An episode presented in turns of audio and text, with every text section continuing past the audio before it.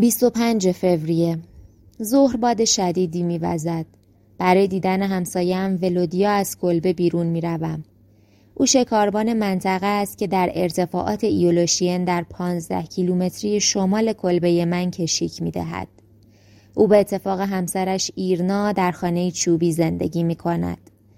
ملک آنها مرز شمالی بایکال و لناست. پنج سال پیش وقتی با یک دورشکی که به دوچرخه ای بسته شده بود به اورال آمده بودم آنجا را دیدم. آن زمان از قله مسطح آن که پوشش گیاهی انبوهی داشت خیلی خوشم آمد. خوشحالم که دوباره آنجا را می بینم. بوران به سمت شمال می آید. درختان صدر شاخه هایشان را در باد تکان می دهند. انگار به کشتی شکستگان علامت می دهند که به کمکشان بروند. پیش بینی نکرده بودم که باد شدیدتر شود. در حالی که در کت کاناداییم که برای دمای چهل درجه زیر صفر مناسب است فرو رفته ام از روی دریاچه به سمت ایولوشین می روم. صورتم را با ماسک کوهنوردان پوشاندم و دستکش های مخصوص قطب را دستم کردم. 20 دقیقه برای لباس پوشیدن وقت گذاشتم. اینجا حتی یک سانتیمتر از پوستت هم نباید با هوای آزاد برخورد داشته باشد. امروز بایکال سختتر از همیشه است. برف ها پاک می شوند. باد با دندانهایش آنها را پاره پاره می کند و اینجا و آنجا روی عقیق سیاه لکه هایی به سفیدی خال های فوک ها به جا می ماند. یخها دوباره نمایان می شوند. میخ های کفشم در سطح لغزنده یخها فرو می رفتند. اگر آنها نبودند باد مرا به سمت ساحل پرت می کرد. باد برفها را از روی کوه پایین می آورد و جنگل را گردگیری می کند. ولودیا به من گفت که سرعت این بوران ها به 120 کیلومتر در ساعت می رسد. باد مجبورم می کند که دلا راه بروم. گاهی هم مجبور می شوم که کاملا بیستم. کلاه مخصوص برف را روی هم که جنسش از موی گرگ های صحرایی است سرم می کنم. تانه های برف با وقار و آرامی روی شیشه آن می نشینند. همه درزها با یخ جوش خورده. یخ فیروزه رنگ است به رنگ تالاب خورشید انگار آلبومین مذاب را درون شکاف ها می ریزد حباب های هوا در بستر یخ گیر افتادند آدم برای قدم گذاشتن روی این عروس سپید پوش مردد می ماند. خیال دریا از خلال روبند صورتم موج می‌زند و هنگامی که چشمانم را میبندم در ذهنم نقش میبندد. ساعت سوم خطر می کنم و لحظه ای رو در روی باد می ایستم و به کوههای غرب نگاه می کنم. درخت ها امنیت را بالا می برند. اما در ارتفاع 900 متری کوه ها دیگر خبری از آنها نیست. میان چین و شکنهای شیب کوه گودال قرار دارند. آنها ظرف چهار ماه آینده برف های آب شده را می گیرند و به داخل دریاچه می ریزند. به آن ارتفاع که می‌رسم به خاطر شکل قیف مانند گودال ها باد در آنها پیچیده و شدت آن دو برابر می شود. نویسنده ها تلاش می کنند تا زیبایی چنین منظره هایی را به تصویر بکشند. من تقریبا همه آثار جک لندن را چند بار خواندم. جغد خاکستری، آلدو لوپول، فنی مورکوپر و تعدادی مقاله در مکتب طبیعتگرایی آمریکایی. اما هرگز با خواندن هیچ کدام از این صفحات حتی یک دهم احساسی را که در این ساحل تجربه کردم نداشتم. با این وجود باز هم دست از خواندن و نوشتن نمی‌کشم. در هر ساعت دو یا سه مرتبه صدای ناگهانی رشته افکارم را پاره می کند. صدای یخ دریاچه است که ترک بر می دارد. این صدا هم مانند صدای شکستن امواج یا حیاهوی آبشارها و یا آواز پرندگان خواب را بر هم نمی‌زند درست برعکس صدای موتور یا قررش وسایلی نظیر آن یا چکی کردن آب از سقف که واقعا تحمل ناپذیرند محال است به کسانی فکر نکنیم که اینجا مرده اند. هزاران نفر در این دریاچه غرق شدند. آیا روحشان موفق شده که دوباره به سطح آب برسد؟ آیا توانسته حفره ای را بیابد که به آسمان راه داشته باشد؟ این سوژه خوبی برای بحث و ارزای خواسته های مسیحیان بنیادگر است. پنج ساعت طول کشید تا به ایولوشین رسیدم. ولودیا در حالی که می گفت سلام همسایه مرا در آغوش کشید. هفت یا هشت نفری بودیم. ماهیگیرهای گذری، او، ایرینا و من. دور میز چوبی نشستیم و در حالی که بیسکویت ها ما را در چای خیس می کردیم درباره زندگی هایمان حرف می زدیم. هم کاملا ته کشیده بود. ماهیگیرها گرم گفتگو بودند. با هر جمله همراه با اداهای زننده همدیگر را زیر سوال می بردند و با تندی به هم تشر می زدند. گلبه ها شبیه زندانند. در آنها رفاقت ها برای هیچ و پوچ به هم می خورد. در طرف دیگر پنجره باد ترانه این محلی را زیر لب زمزمه می کند. ابرها مانند قطارهای فانتوم پشت سر هم و با نظم عبور می کنند. به پرنده قاصد فکر می کنم. این پرنده به من احساس غم قربت می دهد. ما آدم ها واقعا نادانیم که اینقدر زود به همه چیز دل می بندیم. احساس ترحم برای این موجودات مبارز همه وجودم را فرا گرفته.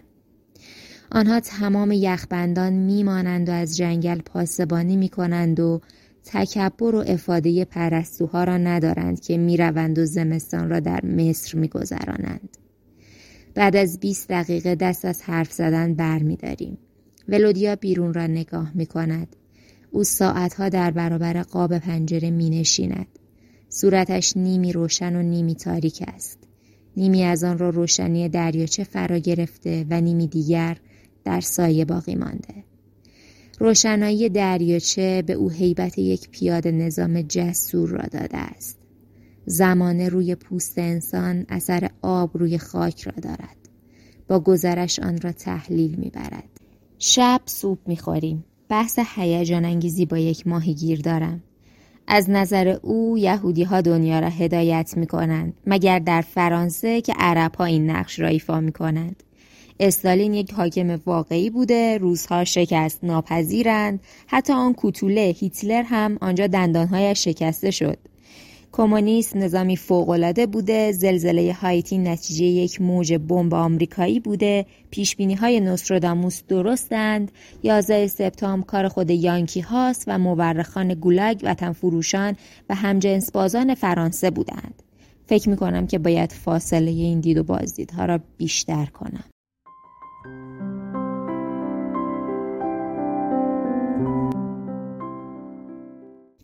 26 فوریه.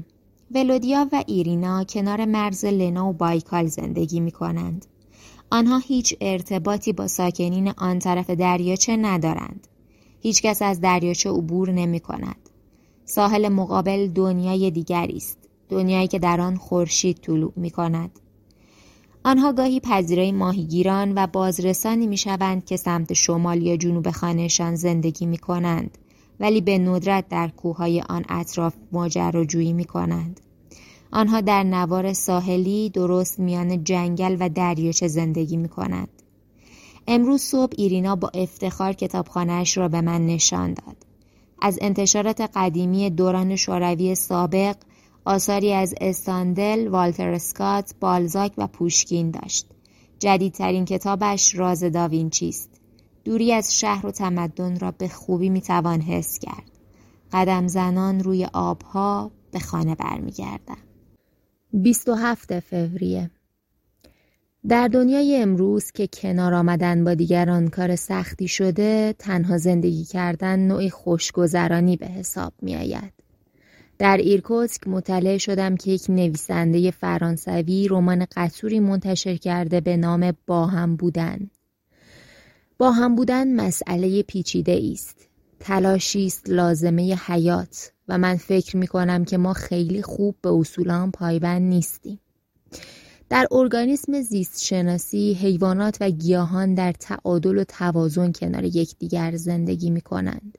همدیگر را از بین می‌برند، می‌کشند و تولید مثل می کنند. اما در کمال سازش آنها برای نواختن ساز زندگی نطخانیشان را بسیار با دقت انجام می دهند. اما قشر پیشین مغز انسان همزیستی مسالمت آمیز را نمیپذیرد. ما ساز زندگی را در این دنیا ناسازگار می نوازیم. برف می بارد. بندگان خمار خدا را می خانم. مقاله از جک لاکاریر درباره گوش نشینی قرن چهارم در صحرای مصر. آن زمان مردمان بسیاری فریفته خورشید خانواده های خود را ترک کرده و راه بیابان در پیش می گرفتند. آنها زندگی خود را در قارهای تبت تلف می کردند. جایی که خداوند هرگز با آنها سر نمی زد. شاید خداوند هم مانند هر انسان عاقلی شکوه گنبدهای قسطنطنیه را ترجیح می‌داد. افراد تاریک دنیا می‌خواستند که از وسوسه های عصر خود رهایی یابند اما برخی مرتکب گناه تکبر و غرور می شدند. زیرا بدگمانی نسبت به عصر خود را با تحقیر و خار کردن هم اشتباه می گرفتند. هیچ کس میان آنها بعد از چشیدن مزه میوه های مسموم زندگی در تنهایی دنیا باز نمیگشت. جوامع گوشنشینان را دوست ندارند. هرگز آنها را برای فرارشان نمی بخشند. آنها را محکوم می کنند به اینکه زرنگی کردند تنهایی را برگزیده و در واقع این جمله را به صورت دیگران کوبیدند که بدون من ادامه دهید. گوشنشینی به نوعی تنها گذاشتن هم نوعان است. انزوا طلبی با انتقادهای کوبنده ندای تمدن را رد می کند و قراردادهای اجتماعی را زیر سوال می برد. چطور می توان انسانی را پذیرفت که از خط قرمزها عبور کرده است و برای نجات خود به اولین بادی که میوزد میآویزد؟ ساعت چهار بعد از ظهر یورا با آمدنش گیرم کرد. او هواشناس ایستگاه هوایی یک سوره در جزیره الخون است. یخهای لبه ساحل آب شدند شکاف یک متر و بیست سانتی به وجود آمده که مانع عبور وسایل نقلیه می شود. برف آمده و ساحل دوباره سفید و یک دست شده. یورا کامیونش را کنار شکاف پارک می کند و همراه یک توریست استرالیایی دور دریاچه می گردد. لیوانهای نوشیدنیم را روی میز می چینم. در گرمای کلبه به سلامتی هم می نوشیم. برای توریست استرالیایی همه چیز دور از ذهن به نظر می رسد. می پرسد ماشین دارید؟ می گویم نه. تلویزیون چطور؟ نه. اگر مشکلی پیش بیاید چه؟ باید پیاده بروم. برای تهیه غذا به دهکده می روید؟ این اطراف دهکده ای نیست. تو جاده منتظر ماشین میستید؟ اینجا جاده ای نیست. اینها کتاب های شما هستند؟ بله. همهشان را خودتان نوشتید؟ من ذات انسانهایی را که شبیه دریاچه های یخ زده هستند بیشتر از آنهایی دوست دارم که مانند باطلاقند. در مورد اول افراد ظاهری سخت و سرد دارند اما در عمق وجودشان پرتلاتم و سرزندهاند. در مورد دوم افراد به ظاهر جذاب و دلنشینند اما در پس این ظاهر ذاتی ساکن نهفته است که نه تأثیری می‌گذارد و نه تأثیری میپذیرد. توریست استرالیایی جرأت نمی کند روی کنده درختی بنشیند که به عنوان چهار پای از آن استفاده می کنم. با تعجب به من نگاه می کند. این اوضاع ذهنیت عقب افتادگی ملت فرانسه را در او تقویت می کند. وقتی یورا می رود می روم روی یخها سر می خورم. باد دیروز پیست را برق انداخته. به آرامی و وقار یک فکر روی دریاچه یخی سر می‌خورم. ترک ها روی یخ دریاچه مانند درزی هستند روی پارچه فیروزه ترک ها دوباره یخ بسته و به رنگ استخوانی در آمدند. از کنار آنها عبور می کنم. تعادلم را حفظ می کنم. کوه ها از سفیدی می درخشند. آنها به رقصندگانی محجوب میمانند که با پیراهنهای سفیدشان منتظر ایستادند و برای ورودشان به سن رقص دل دل می کنند. درست قبل از اینکه در یکی از شکاف ها گیر بیفتم و زمین بخورم داشتم به پاتیناشکاران خوشندامی فکر می‌کردم که با نیمتنه های منجق دوزیشان روی یخ میپرند و دخترکان جوانی را که روی موهایشان گل زدند میچرخانند. هیئت داوران که از خانم های مسنی تشکیل شده به نظر می رسد از قمارخانه های نیس آمدند پلاک های امتیاز را به آنها نشان می دهند که برایشان به اندازه بوسه دخترک و یا های یخ زدهش می ارزد. متاسفانه باید برگردم. قوزک پایم ضرب دیده. شب است. آسمان صاف شده و دمای هوا پایین تر آمده. یک ساعت پر از آرامش را می گذرانم. لباس گرم پوشیده و روی نیمکت چوبیم دراز کشیدم. نیمکت من یک تخت چوب کاج است که به دو تا کنده درخت میخ شده. در حاشیه جنگل زیر درخت پنجره جنوبی کلبه نشستم. شاخه های درخت به خاطر خستگی شدیدشان از باد غرب به سمت دریاچه خم شده و پیچ و تاب می‌خورند. از آلاچیق درختی هم که توهم گرما می‌دهد به دریاچه نگاه می‌کنم که مثل یک چاه بزرگ به نظر می‌رسد. انبوه یخ مانند تجربه کابوسوار است. زیر این پوشش یخ نیروی کارا وجود دارد. در این سرداب دنیایی از جنبندگان به آهستگی در حرکتند. در اعماق آن اسفنج ها شاخک های خود را به آرامی تکان می دهند. جانوران صدفدار با گذشت زمان سنگ های گرانبها به شکل صور فلکی به وجود می آورند. کرم های ترسناکی در لجنزارها پرسه می زنند. ماهی های گوشتخوار به زیافت خوراکی ها در سطح آب می آیند و قتل عامی از جانوران دریایی به راه می افتد. دسته های ماهی آزاد مسیر رقصشان را ترسیم می کنند. باکتری های کف آب آن را به هم می‌زنند تجزیه و تصویهش می کنند. این عملیات در سکوتی ملالاور زیر آینه ای انجام می شود که ستارگان یارای پدیدار شدن در آن را ندارند.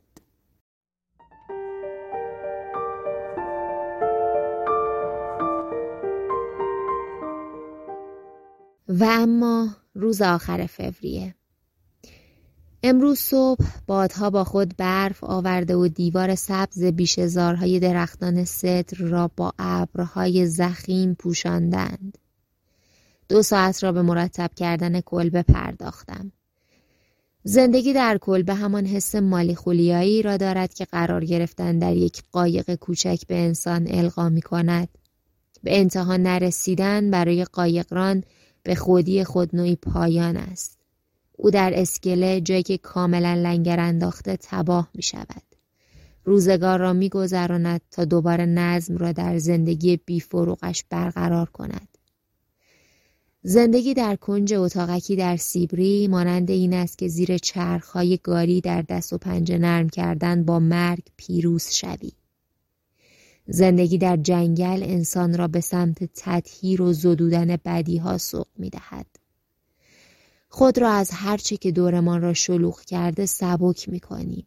وزنهای بالون زندگیمان را یکی یکی پایین می اندازیم. دو هزار سال پیش بادی نشینان می توانستند همه داراییشان را در صندوق چوبی کوچکی جمع کنند. میان کم بودن تعلقات ما و میزان علاقه به آنها نسبت معکوس وجود دارد. برای کسی که در جنگل های سیبری روزگارش را میگذراند چاقو و تفنگ از همدمی صمیمی هم با ارزش ترند.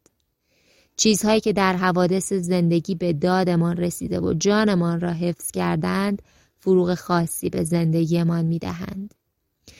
گذر زمان ما را جلا می دهد. مقاومتر و سخت جانترمان می کند. باید مدتی طولانی با این میراث ناچیز هم نشین باشی تا یاد بگیری که آنها را دوست داشته باشی. کم کم نگاه با عشق به چاقو، کتری و چراغ به همه چیز منتقل می شود. چوب قاشق، موم شمع و شعله آن. ذات اشیا پدیدار می شوند. به نظرم می رسد که رمز وجودشان را درک می کنم.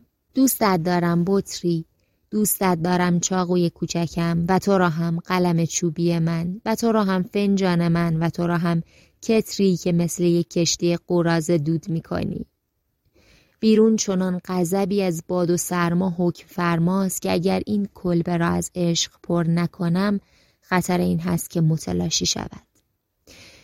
از طریق تلفن ماهواره‌ای که به طرز معجزه‌آسایی دوباره وصل شده مطلع شدم که بچه خواهرم به دنیا آمده.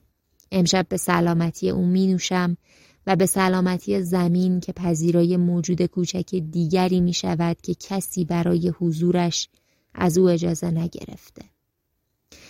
شعری درباره برف قلم رو هم خلیج و قصرم کلبه است پوشالی جنونم مرغی قاصد و فکرم خاطراتی است آبی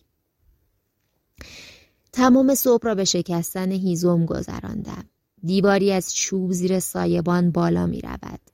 با وجود این هیزم ها حداقل ده روزی را خیالم از بابت گرما راحت است. گوشه نشینی مصرف انرژی فیزیکی را افزایش می دهد. در زندگی می توانیم انتخاب کنیم که از ماشین ها کار بکشیم و یا خودمان دست به کار شویم و کمی کالری بسوزانیم. در مورد اول به تکنولوژی مأموریت می دهیم تا نیازهایمان را برآورده کند و خودمان را از همه تلاشی که لازم یان است خلاص می کنیم. به این شکل نیروی حیات را در خودمان سرکوب می کنیم. در مورد دوم اما برای رفع نیازهایمان از بدنمان کار می کشیم. هرچه بیشتر از خدمات ماشینی صرف نظر می کنیم و از ماهیچه هایمان کار می کشیم بدنی قویتر، پوستی شادابتر و چهرهی مقاومتر خواهیم داشت. انرژی دوباره منتقل می شود. از دل ماشینالات به بدن ما جریان می یابد. جنگل نشینان منبع توزیع نیروی حیاتند. وقتی آنها وارد اتاقی می شوند، نور وجودشان همه جا را پر می کند. بعد از چند روز اولین تغییرات را در بدنم ملاحظه می کنم. بازوها و ساق پاهایم ازولهی شدند اما شکمم همچنان آویزان است و رنگ پریده است فشار خونم پایین آمده و قلبم آرام تر می‌زند با گیر افتادن در جایی دنج و خلوت کم کم حرکات و اداهایم آرامتر می شوند. روحم به آرامش می رسد. چون کسی نیست که با او حرف بزنم از مخالفت ها و تعنه های دیگران در امانم. زندگی اینجا سرگرمی های کمتری دارد و نسبت به زندگی شهرنشینی آرامتر است و معاشرت های اجتماعی هم در آن نیست. همه آنچه را در زندگی پرشتاب شهری از دست داده بودم در محیطی شاعرانه دوباره به دست آوردم. گاهی دوست داریم که هیچ کاری نکنیم. یک ساعت است که پشت میزم نشستم و پیش روی پرتوی خورشید بر سطح دریاچه آن را زیر نظر گرفتم. نور هر را که لمس می کند چهره اشرافی می بخشد. جنگل، قفسه کتاب ها، دسته چاقوها، خطوط منحنی صورت، و همینطور منحنی زمانی که میگذرد و حتی گرد و غبار معلق در هوا. هیچ چیز در این دنیا ریستر از این گرد و غبار نیست و همین خاطر است که به آن علاقه دارم. ماه مارس پیش رو طولانی خواهد